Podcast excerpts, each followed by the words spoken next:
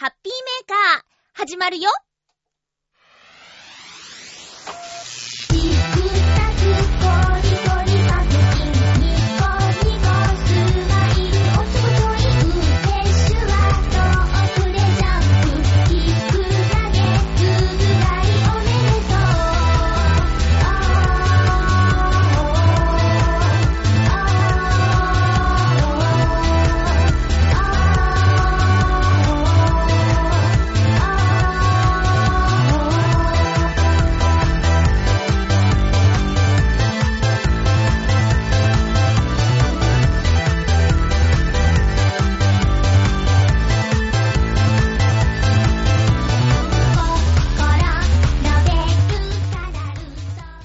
月11日、まゆっちょのハッピーメーカー。この番組は、ハッピーな時間を一緒に過ごしましょうというコンセプトのもと、ちょあへよ .com のサポートでお届けしております。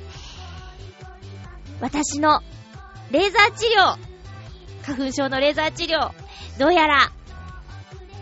大丈夫だったみたいですすごく効いている気がしますよ。そんな辛い季節がやってきましたが、皆さんいかがお過ごしでしょうか？今回もハッピーメーカー1時間よろしくお願いいたします。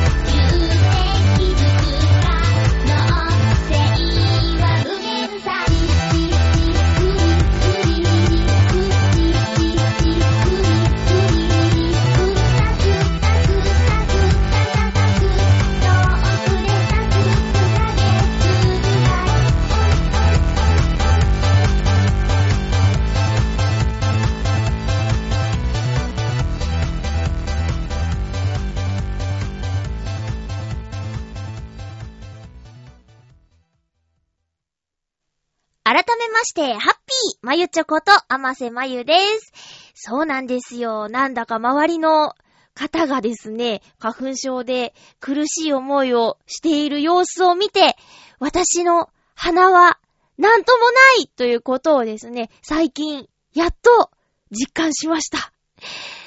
花粉症の対策でレーザー治療を受けたんですけど、受けるときに、2、3割の人に効果がないってことを先生に言われていたんですね。それでも、受けますか？っていうことで、え、受けますと治療を受けたんですけど、あのー治療を受けて直後、まあ、このハッピーメーカーにも影響しちゃったんですけど、鼻水が止まらない状況。まあ、レーザーで鼻の粘膜を傷つけたということで、その守るために、こう、どんどんどんどん鼻水が出てたんですけどね。その期間は約1週間ぐらいかな。うん。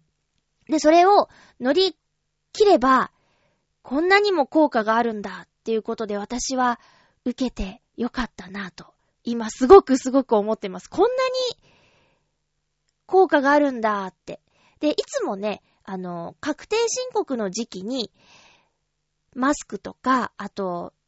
ポケットティッシュを大量に持ってとか、あと、まあ、薬も飲んでるからなんとなく、ぼーっとしてとか嫌な気持ちで言ってた確定申告なんですけど、そういえば今年、なんともないなぁ、みたいなことも、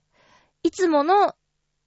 確定申告の時と違うなぁとか、そういうことも実感としてありましたね。ただ、あの、今まではあまり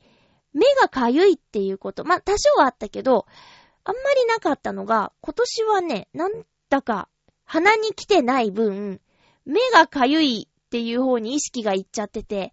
最近ついにあの、ジーンズさんで買った花粉対策用のメガネをですね、つけて歩くようになりました。まあ、これあるとないとじゃ、全然違ってね、かゆいとつい目をこすってしまうんですけど、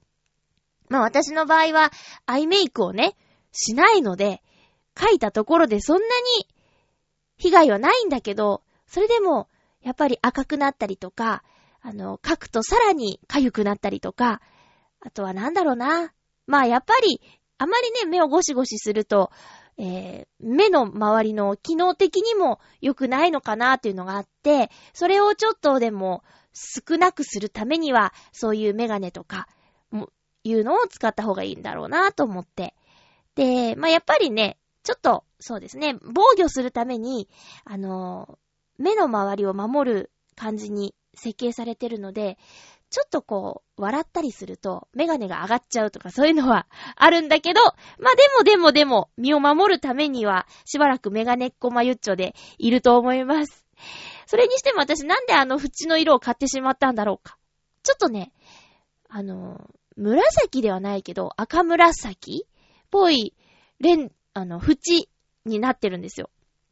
で、去年買ったんですけど、なんでこの色にしたのかっていうのがね、全然思い出せなくて。まあ、黒縁とかないのかな？あんまりその、なんていうのかな？色眼鏡じゃなくて えっと、あんまり、あんまり目立たないやつがいいかなと思って、ちょっと今度お店に見に行ってみようと思っています。皆さん、花粉症の方はどうですか？今。しんどいですか？えー、レーザー治療。まあ、2、3割の方に効果がないとは言われていますが、とりあえずやってみるのはおすすめできますね。この私の今の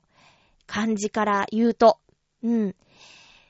まあ、かさぶたに驚くとか、そういうちょっとした現象はありますけども、あの、にしても、ティッシュを使わないエコ、みたいなところはありますよ。あと、薬を飲まないので、えー、眠くないとかね、そういうのはあります。なので、まあ、痛みがないって言ったら嘘になりますけど、多少痛いですけど、でも、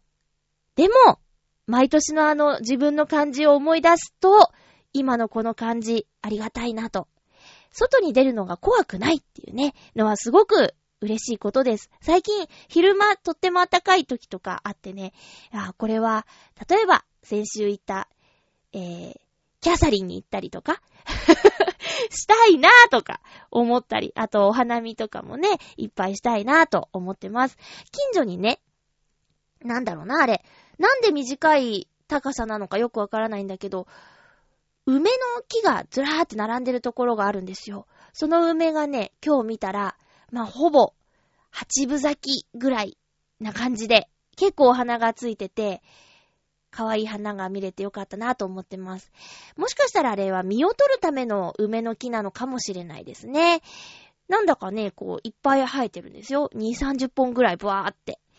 なかなかの見応えです。まあ、柵とかがあって、写真を撮ったりとかはちょっと難しい感じなんですけど、遠巻きの写真なら今度撮ってみようかなと思っています。皆さんの周りにも春の音が近づいてきてるんじゃないでしょうか。そんなこと言ってたらね、つい最近、えー、金曜日だったかな。雪がね、あの、都内、そして浦安でも結構降ったという、い、一瞬だけどね、皆さん見ました？私ね、見事に外れました。金曜日はね、外出してたんですけど、あの、ツイッターをこう、電車の中で見たら、えっ、ー、と、都内で雪がっって言ってて、その時浦安にいたんだけど、浦安はまだ降ってないなーって思って。で、都内に行って、また移動しようと思って。で、移動の旅ツイッターとか開いちゃうんだけど、それでまた見たら、浦安で吹雪いてますみたいなこと書いてあったりして、で、その時都内降ってないのね。だからなんか雪から逃げて動いたような感じになっちゃったけど、まあ見たかったなぁと、3月の雪。うん。もう、あんな、ね、2月のように積もったりすることはないよね。もう大丈夫だよね。もうだいぶ春でしょ。そうは言ってもね、最低気温結構低かったりするんですよ、1度とか。だからね、まあ、夜勤やってると、まだまだ油断できないなーっていう感じでやっています。体調などなど崩してないですか、皆さん。インフルエンザとかね。周りでね、結構今年かかった人いて、自分は予防接種をしたけども、予防接種をしたけどなっちゃう人もいるってことで、ヒヤヒヤしてましたけど、なんとか無事に、あの、乗り切れそうですよ、この冬を。はい。ということで、えー、っとね、今週もいろいろと喋りたいことあるんですけど、そうですね、うーん。まずは、いろいろとちょっと映画の話しようかなと思って、ちょっとコーナーなのかなハッピーレコメンドこいつも後半にやってるコーナーですね。え、ちょっと、ちょっと前半に持ってきてみました。えーと、前回お話ししきれなかったんですけど、今年初映画館に行ってきましたよ。キックアス、ジャスティス・フォーエバーと、マイティー・ソー2。これを1日で2本見てしまいました。一緒に行った友達も、あの、この2つを見たいということで、えー、一緒に行ってきたんですけど、じゃあどっち先に見ようかねって相談したところ、まあ、キックアスは身近な登場人物。で、マイティーソーは神様っていうね、登場人物ということで、じゃあマイティーソー見た後キックアス見ても、なんだかこう世界観がヒュッとちっちゃくなった感じがするかなみたいなことで、先に身近なキックアス。まあ、身近でもないんだけどね。身近なキックアスを見て、で、その後マイティーソー2見ました。で、どちらも、あの、2作目ということで、1作目、皆さんご存知でしょうか？えー、キックアスについては私もこの番組で、すごく押しました。あのー、ただ、R15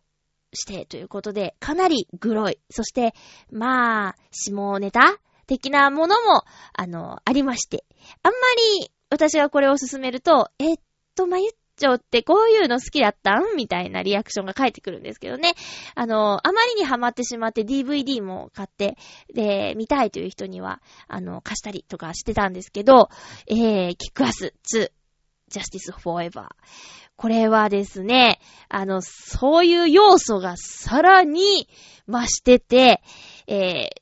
まあ、おすすめするのは、ちょっと気が引けるんだけど、そういうところを抜いても、この作品の持つメッセージっていうのが私大好きで、だからそういうシーンね、なくしても、全然面白いと思うんだけど、まあ、そういう、なんていうのかな。まあ、ほんとグロいんですよ。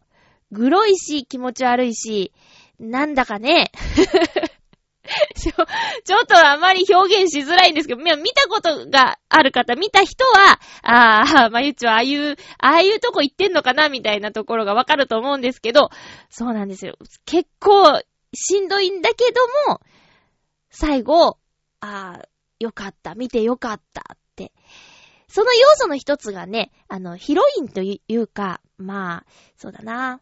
かわいいクロエ・モリッツちゃんっていうのが出てくるんですけど、えっと、ヒットガールっていう役で。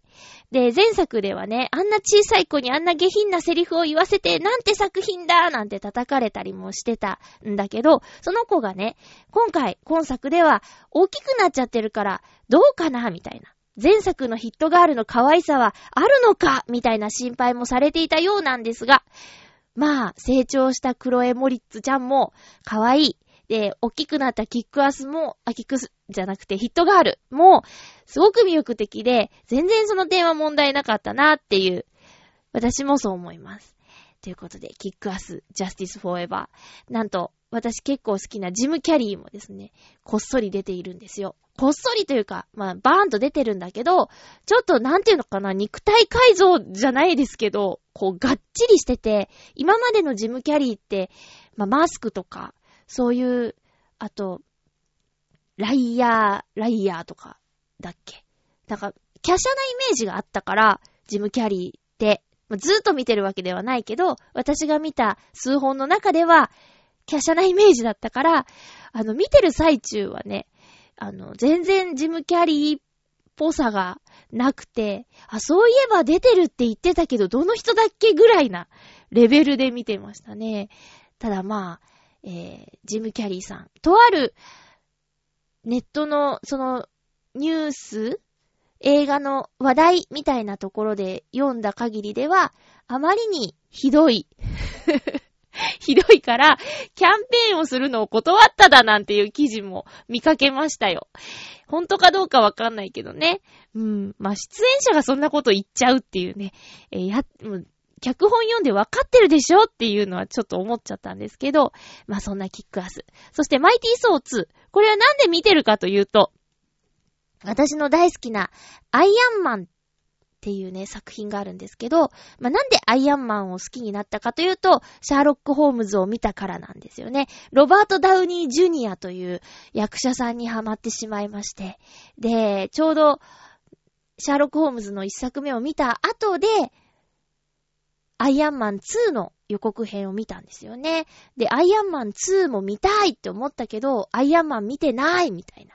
で、DVD 買って、見て、で、アイアンマン見て、で、どうやらアベンジャーズという作品をやるらしいっていうことを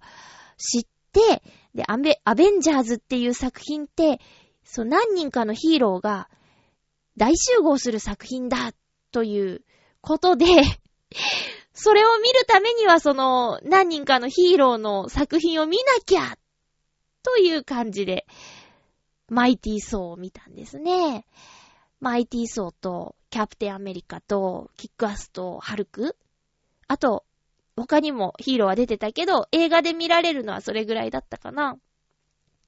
そんな出会いがマイティー・ソー2なんですけど、あのもうね、なんて言うんだろう。その、マーベルコミックの一連の映画は、アイアンマンのために見なきゃみたいになってて いや、全然あの、マイティーソーも面白いんですけど、で、でも、その、ロバート・ダウニー・ジュニアさん演じるアイアンマンが好きで、そのために見てますね。ただね、これはどこまで行くのかゴールが見えない作品になっていて、例えばハリー・ポッターだったらさ、全7巻の原作があって、で、映画も、まあ、前後編とかにはなっていたけども、7作見ればゴールだっていうのが分かって見てたからいいんだけど、このね、マーベルコミックさんたちは、そう、あとどれぐらい続くんだろうっていうのがね、心配で。ただ、またいつヒーロー大集合やるかわからないからさ、溜め込まないでちょいちょい見といた方がいいかなみたいな感じでね、マイティーソー2見に行ったんですけど、予告編でキャプテンアメリカ2やるとか言っててね、また行かなきゃっていう気分になっちゃってますけどね。今回のマイティーソー2、でも、その、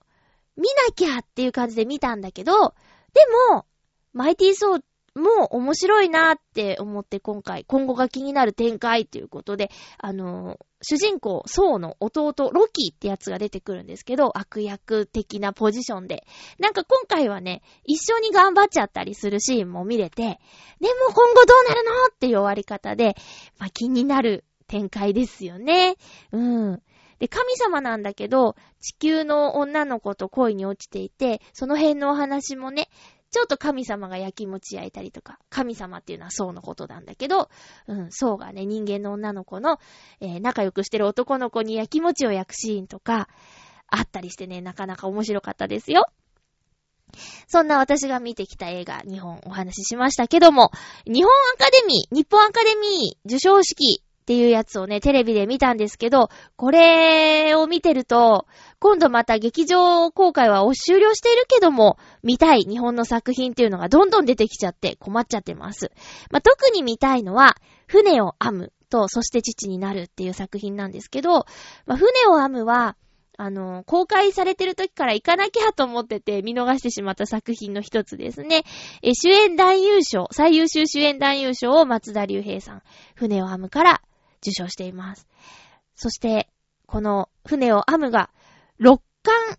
6部門制覇ということで、今回一番たくさん賞を取った作品が船を編む。作品賞も船を編むでしょからね。で、そして父になるっていう作品からは、えー、助演、最優秀助演男優賞リリー・フランキーさんと、助演、最優秀助演女優賞牧陽子さん。取ってますね。気になりますね。そしてこの牧陽子さんという方は、さよなら警告という作品で、主演、最優秀主演女優賞も取っています。2冠ということで、すごいことですよ。さよなら警告に関しては全く情報がないのですが、どんな作品なんでしょうかね。うん。タイトルから推測するにはちょっと切なげな作品なのかな、みたいな。あと、リリー・フランキーさんは、えー、っとね、そして父になると、凶悪っていう映画、両方で最優秀助演男優賞を取っているんですけど、この凶悪という作品もノーマークで、どんな作品か全然わからなくて、で、今回の、えー、日本アカデミー賞受賞式の番組の中で、こんな作品ですっていう紹介をちょっと見た限りでは、あの、すごそうだなっていうね、えー、凶悪犯の、凶悪な犯行が、どんどん出てくるということで、ちょっと見れる勇気がないですね。またキックアスとは全然違う感じなんでね。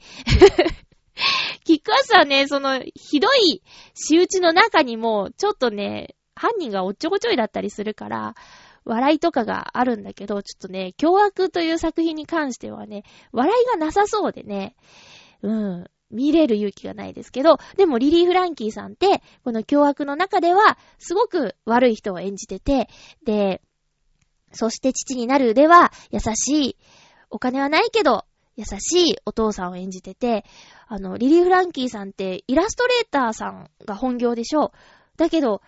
お芝居でね、賞を取ってすごいなーって、ご本人も受賞コメントで言ってたけど、僕がこんなところに立ってこんな賞をもらって、ちょっと戸惑ってますみたいなことも言ってたけど、まあ、本人がどれだけやってどうだって言うんじゃなくて、本当見る人が決めるっていうのが芸術なんだなって改めて思いましたね。えー、あとは、探偵はバーにいる2で助演男優賞で松田龍平さんがノミネートされていたけども、ようちゃんもね、もっと頑張ってほしいですね。ね、あの場に主演の男優さんがいないというのがね、ちょっと寂しいなと思いましたけども、皆さんは、洋画、邦画と、どうですか？まあ、洋画しか見ないぜっていう人とか、邦画しか見ないぜっていう人もいると思うんですけど、私はどちらも見ますね。なので、この、特に船を編むと、そして父になる。は見たい。でも今、レンタルショップ行っても、どちらもないでしょうね。みんな借りてて。えー、なので、折を見てみたいと思います。ということで、ちょっといつも後半にやっているコーナーを前半に持ってきてしまいましたが、続きまして、いつものコーナーに行ってみましょう。ハッピートークハッピートーク、今回のテーマは、卒業したいものということで、お便りいただいております。ありがとうございます。まずは、えい、や、と、ハッピーネーム、コージーアットワークさん、ありがとうございます。まゆちょハッピー、ハッピー？卒業したいもの。胃弱？ですね。寒い季節は特に胃がキリキリすることがあって困ります。胃が痛い時は表情が冴えないので不機嫌に見えがち。周囲にも影響してしまいます。これ、卒業できたらいいんだけどなでは、ということで。寒いと胃が痛むのですか？そうか。いろいろ、そうですね。胃が痛いといえばなんかストレス的なイメージがね、まず出てきてしまうんですけど、寒いと胃が痛いのか。へえ、そうか、なんか、ね、困っちゃうね。その周りにも影響しちゃうよって気になさってるけども、またそれでね、周りに、こう、影響がいっちゃうって、ストレスでまた、別の寒さとは別の胃が痛いみたいなことがあったりとかしたら、もう悪循環ですよね。どうしたらいいんだろう？胃を温めたらいいのかな？あったかいもの飲むとか？わからないけど、そうか。私ね、胃が痛いっていう経験がね、ないんですよね。あのまあ、この番組でも何度かお話ししているけども、一度胃潰瘍をやったことがあるんですよ。でもね、それはね、専門学校の卒業シーズンに、あの、校内オーディションっていう、学校内でね、オーディションがあって、その時にね、あの、やっちゃったっぽいんですけど、それがまあ2月3月のことで、で、お腹が痛い感じがして、高田の馬場で倒れたことがあるんですよ。これ忘れもしないんですけど、芝居を見た後、高田の馬場でね、倒れちゃって、で、その次の日に病院行ったら、すぐじゃあ胃カメラ、ご飯食べてないですよね？って言われて、はい、食べてないって言ったら、すぐ胃カメラみたいになって、で、胃カメラしたら、あららら、つって、ひどい海洋の跡がありますねっていう診断でね、胃潰瘍真っ最中の時は痛みに気づかなかったみたいで、後でその後があるよなんていうことがあって、それが最初で最後ですね。だからまあ、その、最中は、一生懸命でか、全然しんどいとか分かってなかったみたいで、で、後々になって、痛くなっちゃったみたいですよ。そんなレベルの頑丈ないいです、私。うん。最近ね、いつもニコニコしている会社の、まあ、同僚が、まあ、ちょっとしたね、あの、ミスがあって、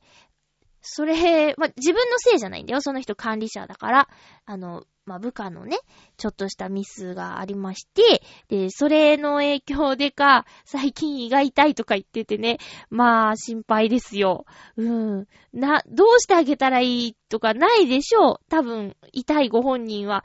ね、それ、自分で何とかするしかないみたいなことになってると思うから、何もできないんだけど、まあ話を聞くぐらいならできるかなと思って、そういうことならやるんですけどね。そうか。それは卒業したいことですね、コージアットワークさん。お便りどうもありがとうございました。続きましては、何に、何から卒業したい人がメールをくださっているんでしょうか？今、探している感じですけども、えーと、ハッピーネーム、フクロウのキスさんです。ありがとうございます。まゆちょさん皆様、ハッピー、ハッピー？今回のテーマ、卒業したいものについて。私の場合は、今席を置いている通信制の大学です。ようやく今年中に卒業論文指導を受ける前提となるだけの単位数に届くので、あと一息です。この大学のインターネット授業を受けるためにパソコンを買い替えたことで、ハッピーメーカーを聞き始めることになったので、へえ、振り返ってみると、リスナー歴も結構長くなってきたなと、ちょっとした考えもあります。あ、大学を卒業したとしても、リスナーは卒業しませんよ。それでは、ということでありがとうございます。はぁ、よかった。へえ、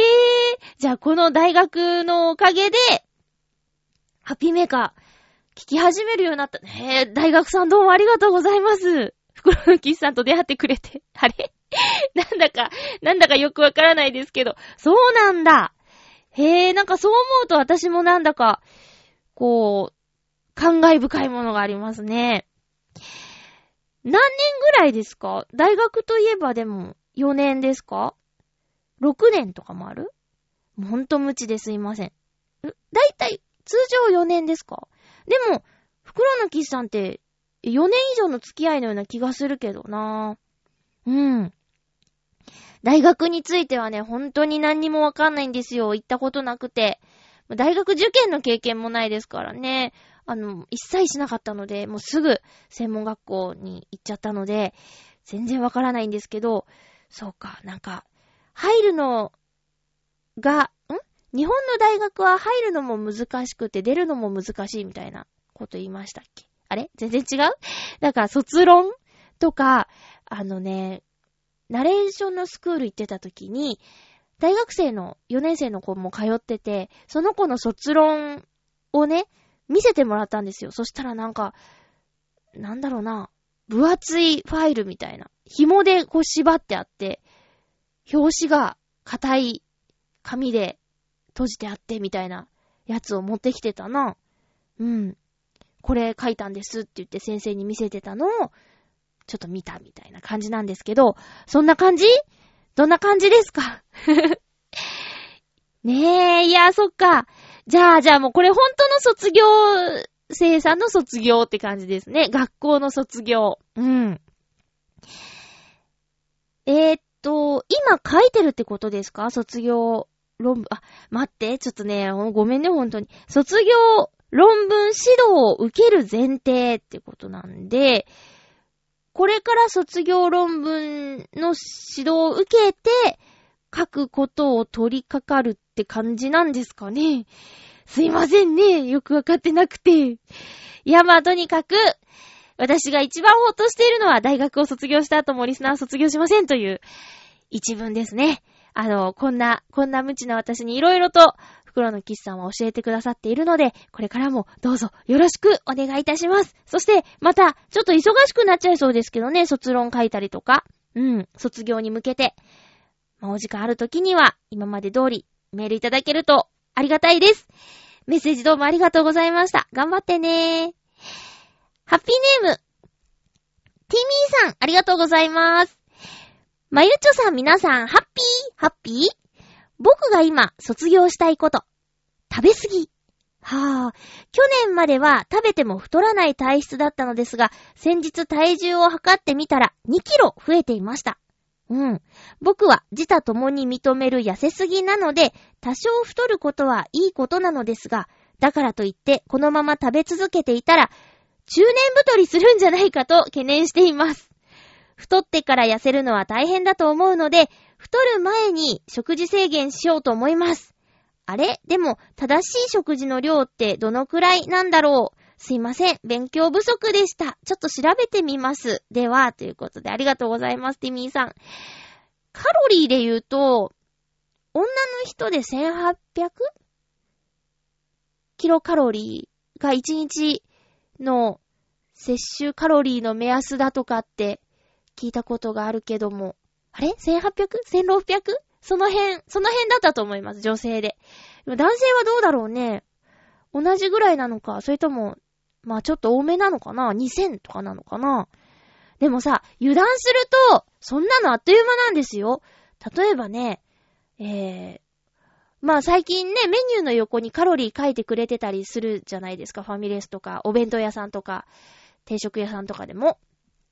で、大戸屋とかね、結構好きで、たまに行くんですけど、大戸屋のね、私が、もう、ヘビーローテーションなやつが、えー、黒酢酢豚定食なんですけど、黒酢酢豚定食って1000キロカロリー以上あるんですよ。だから、あれ一食で、もう半分以上取っちゃってるから、もうね、黒酢チキン、ん？黒酢酢豚定食を頼んだ日には、あともうほんとちょこちょこっとしか口にできないんですよね。その、摂取カロリーを守ろうと思ったら。そんなような感じですよ。カロリーって結構高いもの多いよね。食べすぎか。なんかね、さっきもダイエット特集のテレビやってましたけど、そうなんだよね。あの、自分の理想のボディライン的なものがあるんだったら、崩れる前に気づけてよかったね。そうなんだよね。もう、ね、30超えたら、なかなか落としたくても落とせないよとか言いますもんね。たまたまなんですけど、今日ね、あのある会社のね、お友達と喋ってたら、最近どんどん僕痩せていくんですっていう人がいてね。で、その子が私に飴をくれたんですよ。で、その飴は、この飴を食べないと僕はビタミン C を取れないって言うんだけど、まあ、飴で取ったらね、糖分も取っちゃうよって言ってね。で、あんまり言うほどビタミン C 入ってないんじゃないかなって。もし本当にビタミン C が欲しいなら、サプリ的なもののがいいんじゃないかな。飴食べるよりね。とか思っちゃいましたけど、うん。言、ったけどね、その、飴じゃなくてさ、って。で、飴も好きで美味しいからいいんですよ、なんて言ってたけど、まあでもね、その子も31、2ぐらいかな。30代の男の子なんだけど、あの、食べることに興味がないって言うんですよ、彼は。うん。で、めんどくさいとかね、言うの。別に食べなくても、何も嫌なこともストレスもないから別にいいんですけどね、なんて言うんだけどね。それでね、痩せてっちゃうの。で、具合が悪いとかないんだって。それでフラフラするとか、立ちくらみとか、あとなんか、風邪をひきやすいとか、そういうこともないんだって。まあだからまあ、ちょっと羨ましいなって彼には言ったんだけど、ねえ、私も逆に、まあ本当にね、冬だからなのか、まあ、冬寒いから蓄えようとしているのか、結構食べちゃうんだよね。私もそうですね、卒業したいこと食べすぎかもしれません。最近ね、綿菓子にハマってて、あの、なんでかってね、ひな祭りの3月3日より後に、よく行くお店でね、綿菓子半額で売ってるんですよ。おひな様のパッケージのやつ。で、あ、綿菓子だ懐かしいなんて言って最初、ね、手を伸ばしてしまったら、はあ、なんだこの幸せな感じって 綿菓子食べながら 思っちゃって、それ以降ね、見かけると綿菓子を買ってしまうようになっちゃいまして、あんなのただの砂糖の塊でしょ？お砂糖ってね、そんな一日た、取っていいもんでもないでしょう。だけどなんかね、綿菓子が食べたいんですよ。で、ね、あの、お祭りの屋台とかで綿菓子買ったりしたら食べにくいじゃん。可愛いけど、持ってたら。でも、そう、だから家でね、袋に入ってる綿菓子を買って むしゃむしゃって食べてるんですけど、よくないですね。よくないですね。今日見たテレビで、えー、ダイエットしたいって言ってるのに、すごく食べちゃうっていうアイドルの人がて出てきたんですけど、先生方がね、ダイエットしたいっていうのに食べちゃうのは、もう結構やばいところまで行ってます、みたいな。あの、自律神経かな？が、ちょっと、あの、おかしくなってる可能性がありますって。自分で制御できないっていうことは、そういう可能性がありますって言ってて、どうすればいいかっていうお話があったんだけど、一週間、とりあえず、自分が何を口にしたか、メモしていきなさいって。まあ、カズチンもやってるレコーディングダイエットってやつですね。書き留める。何を口にしたか書き留めて、えー、自覚する。こんだけ食べちゃってる。やばいっていうことを自覚する。そういうことをしたらどうですかって先生はアドバイスしてました。そのアイドルの方には。私もちょっとレコーディングダイエットしようかな。最近ちょっと食べすぎです。大したもん食べてないんだけど、手軽に済ませられるものをもりもりっと食べちゃってんだよね。よろしくないですね。誰もそういうことをね、指摘してくれないからね、自分で気をつけるしか ないんだよね。えー、えーと、いうことで、皆さんの卒業したいもの、いろいろ伺ってきましたけども、どうもありがとうございました。えー、卒業シーズンですからね、こういうテーマにしてみましたよ。以上、ハッピートークのコーナーでした。今日は、曲を一曲聴いてもらおうかなと久しぶりですけどもね。えー、もう、さっきもちょっとトークで言ったんですけど、もう、もう大丈夫でしょうということで、本当に今年はこの曲がぴったりかなと思うんですが、えー、甘瀬まゆのアルバムポムルズに入っている曲です。雪のように。神様さえ知らない恋の行方に僕は迷い込んだ。笑顔の先にある扉さ。繰り返される歴史。こぼして君は。許したけど本当は言葉だけが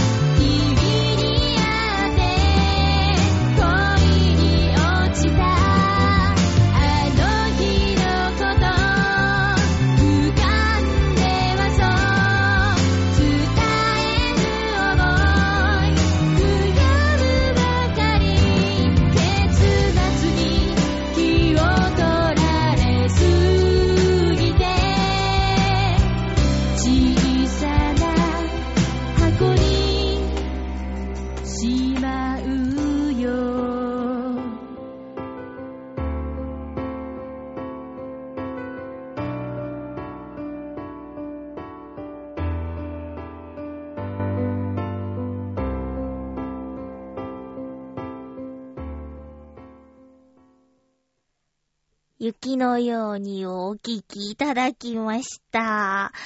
ありがとうございます。そんな冬でしたね。えー、ということで、あのね、えーとね、この金曜日は、その雪が降ったねっていう日なんですけど、ほんと雪の多い冬だったね。ちょっと、ちょっとなんか同じ言葉でも言い方で全然雰囲気が違いますけどね。あのー、この日はですね、えーと、まあ、買い物があって、でも、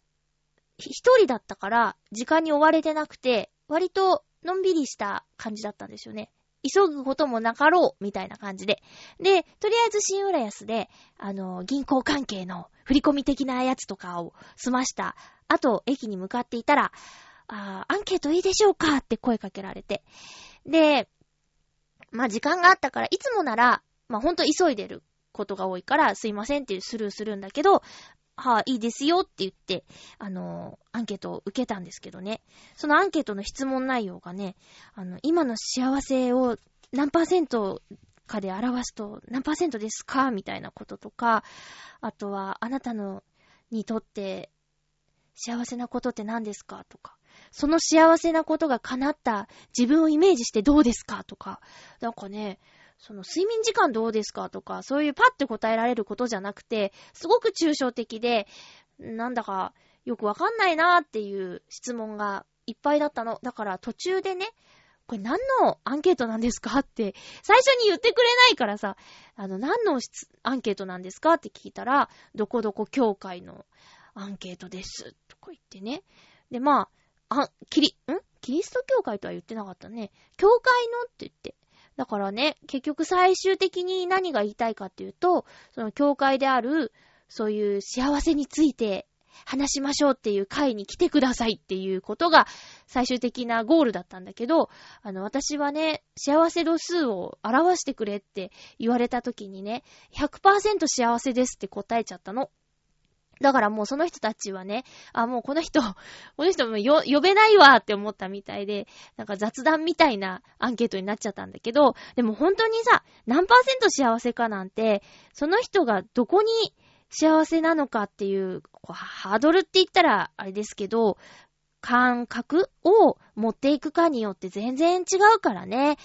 私は、そうですね。本当なんか今、今は、すごく幸せだと思ってるんですよ。それ嘘じゃなくて。で、まあ、もしかしたら98とかかもしれないけど、でも、今とか、何も心配ないし、なんか、うん、そうですね。いや、もっと考えろよって言われたら、しっかり考えたら心配なことも出てくるかもしれないけど、とりあえず今日今、そのシンウレースで話しかけられた時点で、あの、これから買い物だっていうワクワク感とかもあったし、もしかしたら102%ぐらい幸せだったかもしれないんだけど あのね、通帳を記帳して、あ、な、なんかまだ結構あるな、みたいなこととかね。あの、いや、もっと先のこと考えたら全然足りないんですよ。でも、まあ、今日のところ、問題ないなっていう、こう、ちょっとホッとしたところとかもあったりした状況だったから、全然100%で嘘はなかったんですけど、100%幸せですって言ったら、えって、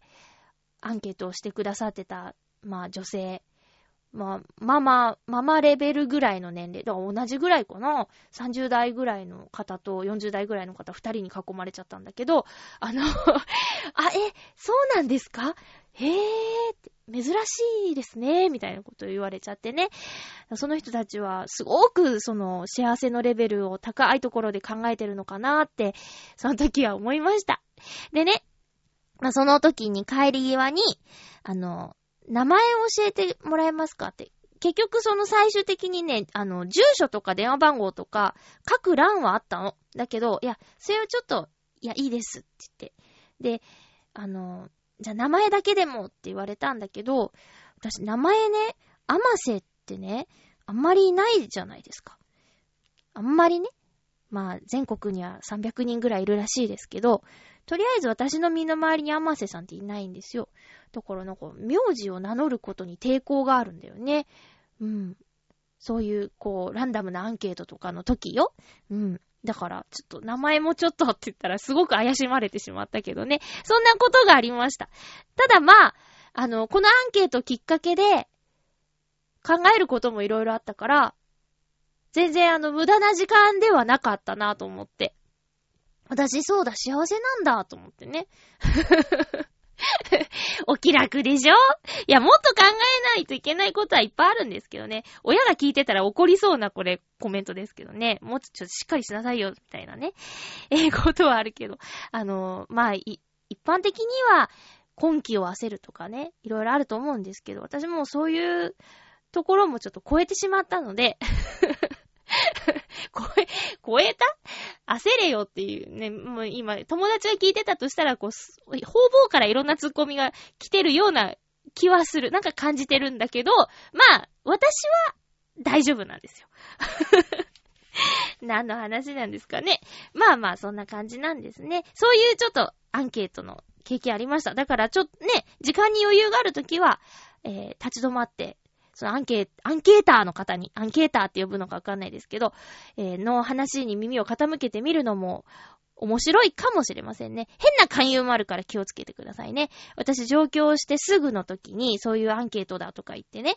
あの、アロマの話だとか言って、最初小さい店に連れて行かれて、その後、アロママッサージの店に連れて行かれて、契約書を書かされて、まあ、なんか、断り方がよくわからなかったの。10、18とかのペーペーですからね。上京したてのペーペーで。で、もう流されるがまま契約書書いて、で、最終的にダイヤモンドまで買わされて、で、お母さんにダイヤモンド買ったって言ったら、ちょっと待って、あなたみたいな感じで、クーリングオフっていうのを生まれて初めてやったんですけど、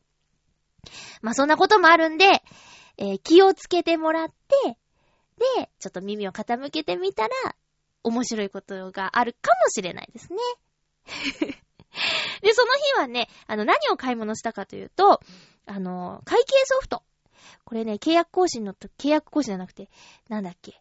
えー、確定申告の時に、あの、私は声の仕事をしているから、それの申告をするときにね、あの、今回白色申告っていうのをやったんだけど、青色申告をした方が絶対にいいですよって言われたんだけど、青色申告って書類書くの難しいんですよね、とかいう話から、でも会計ソフトを使えば割と簡単にできるんじゃないですかってアドバイスもらって、今回の確定申告ってね、本当に親切な方に当たってね、いろいろ教えてもらったし、青色申告をするには登録が必要だから今ここでやりますか？とか、いろいろと教えてくださって。それで会計ソフト買いに来ました。うん。そこの売り場で会った人もすごく親切な方で。まあこれからね、ちょっと本読んで勉強してからソフトを立ち上げてやっていきたいなと思います。危ない。お便りがまだいただいていたんでした。お便りご紹介しないとね。ハッピーネーム、天狼さん、ありがとうございます。まあ、天狼さん。まゆっちょ、おひさハッピー、おひさハッピー。博多魔導士改め、天狼です。なんで改めちゃったんだろうね。博多魔導士かっこいいのに。歌会？文字は漢字で歌会ですか？違います。決めてないですね。え、いいな、飯島さん、好きです。おー、先週の放送で、飯島まりさんの歌声にちょっと似てると言っているリーダーの話をしましたけどね。確か結婚されて、海外在住でたまーに日本に来た時とか、アルバム出されてるのですが、へえ、やはり自分世代はマクロスですなぁ。うん。今の方々はマクロスって言えば、中島中島？中島？愛さんのランカになるのかな全然わかんないんですよね。見てなくて。あれはあれでいいんですが、やはり初代と次のバサラ版ですな。知ってます？知らないです。ごめんね。と、また、時々お便ります。お便ります。ではでは、ということで、ありがとうございます、天狼さん。いやね、マクロスとかね、見てないんですよ。あ、映画、映画版は見ましたね。一番最初のやつ、借りました。うん。んで、愛覚えています。愛覚えてますか？だっけ？ね、ああいうのとか入ってましたよね。ええー、いや、あの、改めて、飯島さんの音楽聞いたんだけど、まあ、確かになんか、スッと入ってくる感じはありました。だから、これからもちょっとレパートリー増やしていこうかなと思います。1グラムの幸せと天使の絵の具かな？それは覚えました。あと、愛を覚えてますか？は歌えるようになりました。はい。ありがとうございます。続きまして、ハッピーネーム、コージーアットワークさん、ありがとうございます。まゆちょハッピー、ハッピーよく行く撮影、撮影スポットの一つで、アナグマに遭遇しました。都内の幹線道路に近い緑地帯に、まさか、アナグマがいるとは思いませんでした。もっとも、タヌキやハクビシンは見たことがありますが、へぇー。ハクビシンって、あの、糞が臭いんだよね。そう、それはなんか、なんかちょっとありま、あります。あの、な、なんか、あります。何があります？よくわかんない。ハクビシンといえばもうそのイメージしかないんだよね。え、しかし、このアナグマ、海鮮のようで、うん、首から下の毛が全部抜けてしまっていました。ええー、この季節にこれではきついし、もしも海鮮なら人や犬、猫にも感染します。野生動物なので勝手に捕獲はできません。というわけで、生息している場所を確定して、診断用に写真を撮り、獣医さんに相談しようと思っています。餌に混ぜる薬があるということなので、手当てしてあげられるといいのですが、では、コージアトワークさん、お優しい。あ、そうですか。海鮮っていう病気の名前？病気？病気かな？気が抜けちゃうってことでね、ちょっと聞いたことがなかったんですけど、そうなんだ。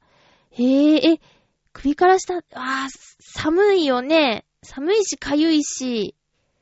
大変だよね。で、それを、えー、何？野生の動物だけど、コージアトワークさんが、なんだ、お知らせしてくれるってこと？他にも映っちゃうかもしれないから、はぁ、コージアトワークさんめちゃめちゃいい人。めちゃめちゃいい人やね。いい、良くなりますように。きっとこう、いうなんか、ね、いいことっていうか、優しいことをしていれば、コージアットワークさんに何か、それ以上の何かが返ってくるような気がしますけどね。アナグマってどんなだろう？ちょっと検索してみようかな。うーん、タヌキ。タヌキいる？タヌキいますか？こんな都会に？ええー、地元ではね、タヌキいましたよ。岡山倉敷の自分の住んでいたところはちょっとした丘になってたんですけど、そこにはね、タヌキたまに目撃情報がありました。でも自分は見たことないかな。タヌキって犬とかとパッと見で全然違うのかな ねえ。遠くから見てすぐわかるのかな？だからな、野生のって見たことないかも。ハクビシンも姿は見たことない。臭いものだけを落としていって、で、これハクビシンだって言う人がいて、あ、そうなんだっていうだけなんですけどね。うんうん、アナグマ。へえ、へえ、どこだろう？ま、きっと近いよね。あの、危ないことがないように気をつけてお世話してあげてくださいね。コージャットワークさんありがとうございました。それでは、まあ、曲を流したせいか、おせおせになってしまいましたが、あの次回は3月16日収録で3月18日の放送です。テーマ、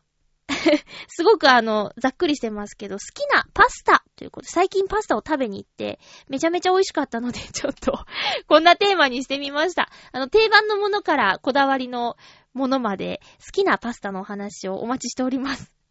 これ送るの送りやすいのか送りにくいのかよくわからないテーマかもしれませんね。えー、ということで、今回はですね、3月11日の放送ということで、あのー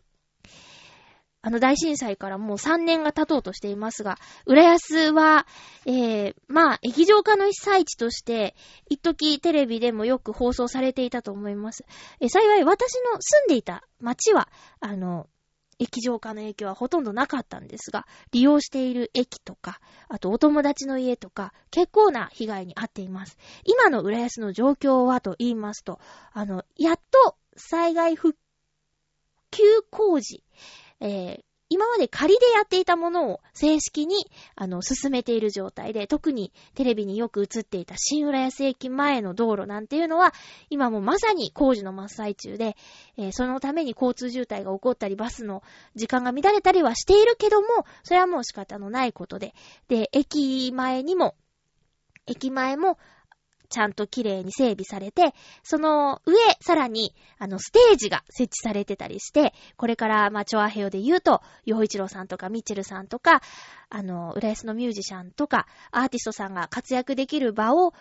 こう、新浦安駅前の広場に作ってくれてるんだなっていう状況とかあります。あとはもう、全国の方が訪れる浦安の玄関というか、舞浜駅もですね、やっと1階のバスターミナルがで綺麗になってきたという感じで、えー、治った直後はこんなにも高さが違ったのかっていう驚きで、いつも歩いてたはずなのに、震災後、こう、ね、泥が出て、液状化しちゃって、その、凹んでしまった地面を、それでも普通に歩いていたのかとか、こう、アップダウンの激しい、こう、ボコボコした道が平らになることが、なんだかちょっと、こう、むずがゆいというかね、あ、こうだったんだっけっていうのがなんか懐かしかったり、あと、そ、そんなにすごく影響があったんだということを改めて、治ったことで改めて感じたりもしている、つい最近なんですけどもね。そんな感じで浦安は、えー、また、しっかりとした街づくりを今している状況です。ただまあ、そんなね、一番ひどかった東北から離れた浦安でも今そんな状況なので、被災地東北の被災地の方はもっともっと大変な状況が続いているんだろうなと思います。こういった節目の時に、あの、防災に関する準備をですね、改めて確認することは大事なんじゃないかと思いますし、被災地のこと、まあ、テレビとかでもね、たくさん特集組まれてると思うんですけども、あの、日々の生活では忘れがちなのはまあしょうがないけども、こういう時ぐらいはしっかり思い出して、えー、思いを馳せるのはいかがでしょうか。ということで、ハッピーメーカー1時間ありがとうございました。来週もまたハッピーな時間を一緒に過ごしましょう。ハッピー